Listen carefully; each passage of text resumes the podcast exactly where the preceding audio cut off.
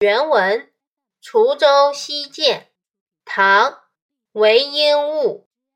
独怜幽草涧边生，上有黄鹂深树鸣。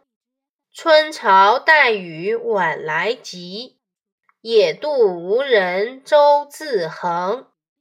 注释：一、滁州，今安徽滁县；二、西涧，上马河，在滁州城西；三、独怜，指爱；四、深树，树丛深处；五、野渡，郊野的渡口。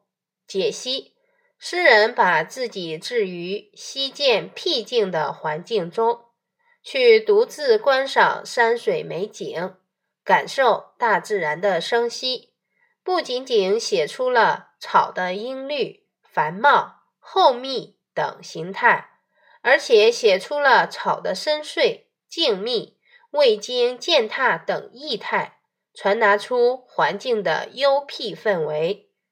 独怜幽草涧边生，上有黄鹂深树鸣。这婉转动听、清脆悦耳的鸣声，不但没有破坏西涧那清幽宁静环境，相反，显得更加宁静。大意：令人怜爱的空谷幽草生长在涧边，欢快的黄鹂在幽深的山林中婉转鸣啼，春潮伴着暮雨急急地涌来。